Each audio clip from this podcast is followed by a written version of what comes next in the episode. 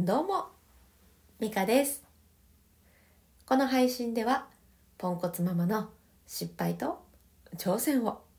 リアルタイムでお届けしております。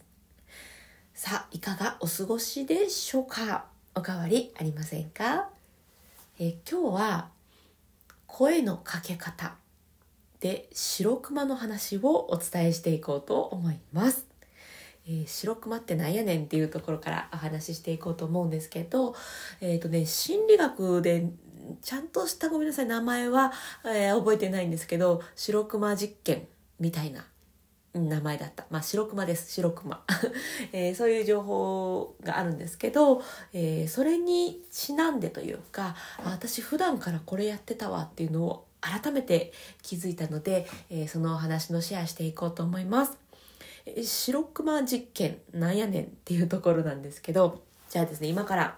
えー、その実験やってみます。今から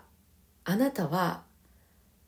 白熊のことは絶対に考えないでくださいって言われたら白熊のことはって言われてる時点でもう白熊のこと考えません？なんか鼻が黒くてちょっと大きい体でみたいなっていう感じで脳みそってねあの否定形を、認識しにくいらしいんです。しないかどうかまでちょっとごめんなさい。分かってないですけど私は。えー白熊のことは考えないでください。って言われても白熊のこと考えちゃう、えー、このボタンは押さないでください。って書いてあった。もう押したいってなる。あれに似てるのかなと思ってるんですけど。白熊のことは考えないでくださいって言うと白熊のこと考えちゃうっていう白熊実験。なんかそんな名前じゃなかったかもしれないですけど、まあ、今回は白熊実験ということでお話ししていきますね。その白熊実験っていうのが、えー、あって脳みそはその否定形を認識しない、まあ、こういうことがあるんです。そういう、まあ、情報そういうのがあって。でです。私7歳と5歳の、えー、2人の子供を持つ2児の母なんですけれど子供に対してこれ使ってたってとか、まあ、今も使ってるなっていうのに気づいたんですね。例えば、えー、廊下で走っていたりしたら「はい走らないよ」って言ったりもう騒がしかったら「はいうるさいです」みたいな感じでえっ、ー、と改善に向かってないのにそれ何回も何回も言ってんなっていうのに気がついたんですね。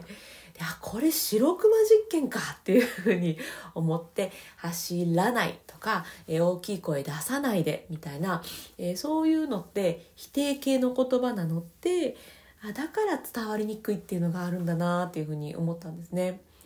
まあ、育児のね、えー、情報をたくさん摂取されてる方は知ってるかもしれないんですけど、まあ、例えば「走らないで」とか「走りません」じゃなくって「歩こうね」っていうふうに説明をした方が伝わりやすいですよっていうふうにももう育児の現場でも言われているんだそうです。で私もねそこを知ってたのに全然実践してなかったんだなっていうふうにね、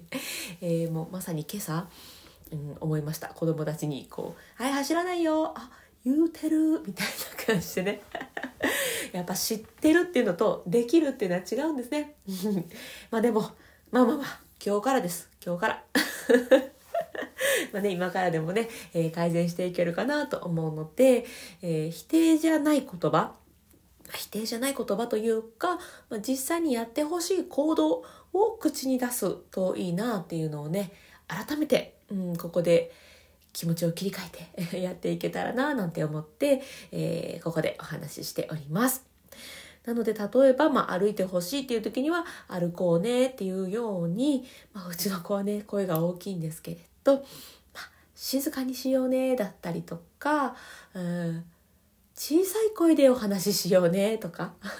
そういう感じで子供がこう受け取りやすいような形の言葉にこうこちらがこうギュッと変えてお渡しする、うん、そういう風にすると、うん、改善も早かったりするのかななんて思ってね、えー、早速試し試してみようと思っております。うん。まだ結果出てませんけれど まだ結果出てないけれど、うん、あのこれは皆さんにもシェアできる情報だなと思ったので今日は白熊実験のお話をさせていただきました。何かね参考になれば幸いです。ということで、えー、今日も最後まで聞いてくださってありがとうございました。今日も充実の一日にしていきましょう。それではまた。